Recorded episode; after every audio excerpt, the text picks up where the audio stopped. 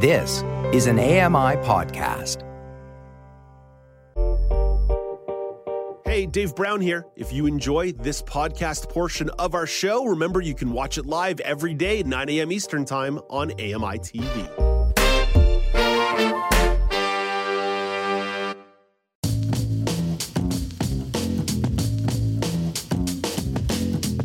Welcome back to Now with Dave Brown, coming to you on AMI TV. We are checking in with one of our community reporters, and this time it is Amy Amantea who is joining us from Vancouver, British Columbia. Hey, Amy, how's it going? Hey, good morning, Alex. It goes. It goes. That's the thing. You know, it's Wednesday, it's a hump day. We get through today, it's all smooth sailing from here, right? I agree. Yes. So you have a few different topics that you wanted to bring forward and chat with us about. The first one is Vocal Eye is hosting an accessible performance of The Sound of Music. So what can you tell me about this show? Yeah, The Sound of Music. The hills are alive, right? With The Sound of Music. Um, everybody, I think, knows The Sound of Music. It's been around for decades. Uh, and it's going to be happening live on stage at the Arts Club Stanley Theater uh, here in Vancouver. And so Vocal Eye has a partnership with the Arts Club, and we describe uh, we I say we because I also work with Vocal Eye. Um, so uh, they they describe the show so that our audience members who are blind and partially sighted can enjoy uh, knowing what the costumes are and what the action is between the dialogues, all that fun stuff. So. Uh, this is happening in early December. In fact, if you're living in the local Metro Vancouver area, I will just say there's a lot of great shows happening over the holiday season in person with descriptions. So that's one thing. Uh, but the Sound of Music is going to happen on December the 4th at 2 p.m. and December the 9th at 8 p.m.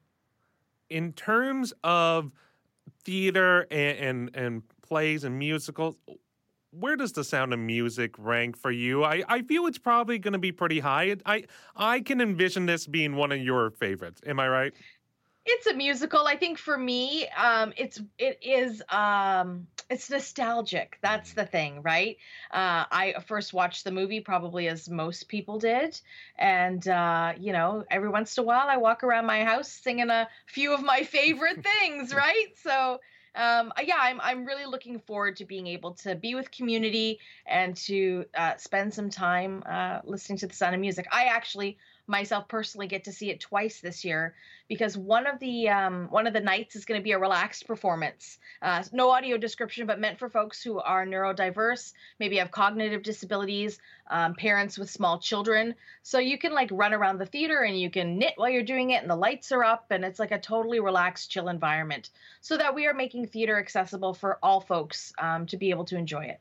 Yeah, you know, I've had a chance to go to a couple relaxed performances for different theater and, and, and film and it, it's such a nice experience to be able to do that uh-huh. because it's you you realize it's just how these little changes can really help those who who need it or or who feel more comfortable in those types of spaces yeah and who haven't typically been able to um I don't know. I guess I've been a kind of excluded from mainstream theater. And what's great about the relaxed performance of The Sound of Music is that it's a big mainstream show. And often we see relaxed performances as like new Canadian premieres, which are great, but like people don't really know the titles of these shows. And it's harder to get an audience to a show that's unknown than it is for a big musical.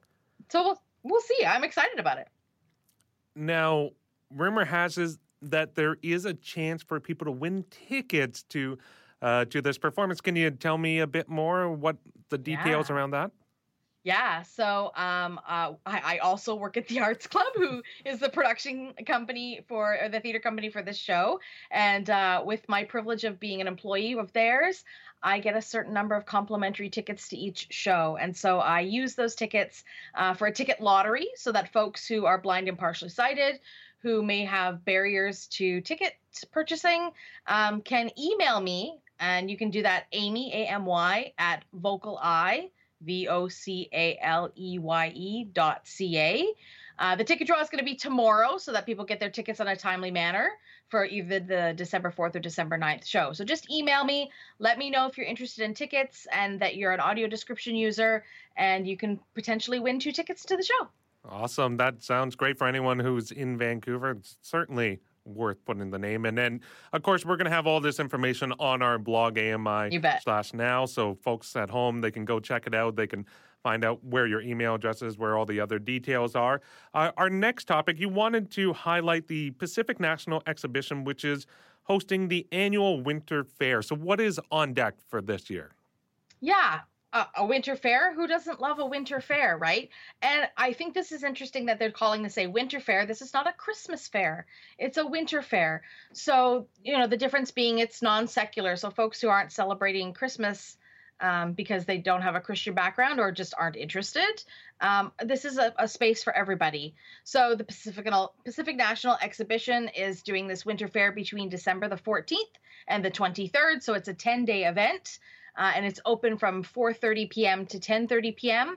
And you you can expect um, nightly concerts, skating, food um, shopping and uh, like tours through the winter lights in the dark, the dark twinkly lights. So, and if folks are curious, um, some of the the performers some, at the concerts are going to include David Foster and Katharine McPhee, um, Tom Cochrane, Dallas Smith, Jann Arden, Holly Cole. I mean, there's a whole bunch of folks. Um, Dionne Warwick, right? So there's a lot of really great names that are going to come and, and do some concert stuff. Yeah, some phenomenal talent, both international and Canadian. So, uh, folks in the area certainly need to check it out. Now, for you personally, what's your favorite part about the Winter Fair? Is it a concert? Is it the twinkly, twinkly lights? Is it some of the other activities?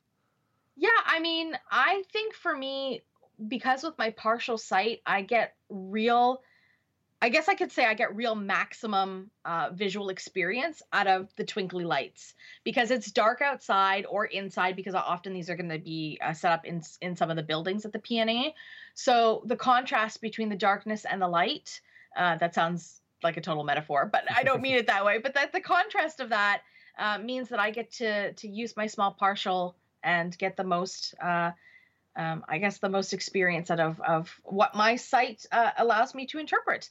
Um, so that's really one of my favorite things is to check out the lights. Well, and for me too, like I I have very poor night vision due to due to my vision loss, but there's just something kind of magical of of seeing the bright lights in a very dark night because it just, as you mentioned, it's just that contrast. They pop more, they stand out, mm-hmm. and especially if there's maybe a bit of snow on the ground. I know it's probably unlikely over in Vancouver, but you know, you get some snow on the ground. It's a bit chilly. You feel your mm-hmm. breath in the air. It just kind of adds to that winter vibe that everyone's searching for. And maybe you're walking around with like a, a mulled wine or a mm-hmm. hot chocolate or something to enjoy that. In fact, Alex, just in my local area, about a block from where I live, there's a little place called Edgemont Village, and it's little shops and restaurants and whatever, and they decorate the street poles, the the lamps, the street poles with uh with lights. So they kind of are, are rounded like candy cane lights and they're all in that sort of bright icy led neutral color. And i want those around all year like in the trees on the because they're so great to navigate at night if you have partial sight. Really like so much easier to to figure out where you are See, that's the thing. It, it's it's always great and it's very like charming and it, it, really sets a mood. But it's like, yeah, can we just have more light just in and around in daily life? Eh, I, people wouldn't say no. I don't think. I don't think so either. Yeah, yeah. The the one thing is the LED lights, the blue ones, were always the ones that just threw me off because it just it, it struggled with my my eyesight to see them. Now, uh, you had another topic you wanted to talk about as well before I go into a, a tangent about uh, uh, blue LED lights, and that is the Neil Squire Working Together program. So, what can you tell me about the program? Yeah, um, Neil Squire is a local organization here in Vancouver and in the surrounding areas of Vancouver that uh, supports a lot of folks with disabilities in various things. So you can apply to them for some technology, uh, for some training of technology, and of course, this is a program around um, uh, work and return to work or and or uh, if you want to do some volunteer stuff. Um, so they'll bring you in they'll do some training with you uh, you'll get paired with a career coach. Um, and so the idea really is to um, assist folks who have had barriers to employment which i think is is really lovely to be able to have a resource to do that. Uh, it's not so easy to find a job these days Um, and I say that lovingly because there are help wanted signs everywhere, but most of those signs, most of those jobs are probably not accessible for our community members because I'm seeing a lot of them in like the service industry, right? It was decimated because of COVID, and so every restaurant seems to be hiring, but I can't imagine, you know, uh, being blind or partially sighted and and being a server and that being like comfortable or equitable. So uh, it's great to have the Neil Squire Society offering training programs and connections to work. Absolutely. And uh, just to echo what our, our host, Dave Brown, always likes to say meaningful employment. And that's always meaningful employment. It's always something very key. And I, I know from based on uh, my experience of seeing some of what the Neil Squire Society has done, and that's what they're they're working towards. It's such an uh, a remarkable organization across this country. So it's it's great to see that they're doing more programs out in that area. Mm-hmm. Uh, Amy, thank you so much for for chatting with me, bringing these topics together. It's always fun to to catch up with you out in Vancouver. Uh, in Vancouver, despite I know it's it's an early morning for you, but we always appreciate it when you come on our show. That's all right. By this, uh, you know, I don't know, is it three, four, five years that I've been doing this? It's uh, it's no big deal to get up this early, and I enjoy it very much. So, thanks for sharing space with me, Alex. Amy Amantea is a trooper, and she was joining us from Vancouver, British Columbia. And as I mentioned uh, during the interview, you can be sure to check out more information on all the different activities that Amy was highlighting by going to our blog, ami.ca slash now. Hey, Dave Brown here. If you enjoy this podcast portion of our show, remember you can watch it live every day at 9 a.m. Eastern Time on AMI TV. The Walrus is Canada's conversation, and you're invited to take part. Download AMI's Voices of the Walrus, where professional narrators read selected articles from the magazine. Available wherever you download your AMI podcasts.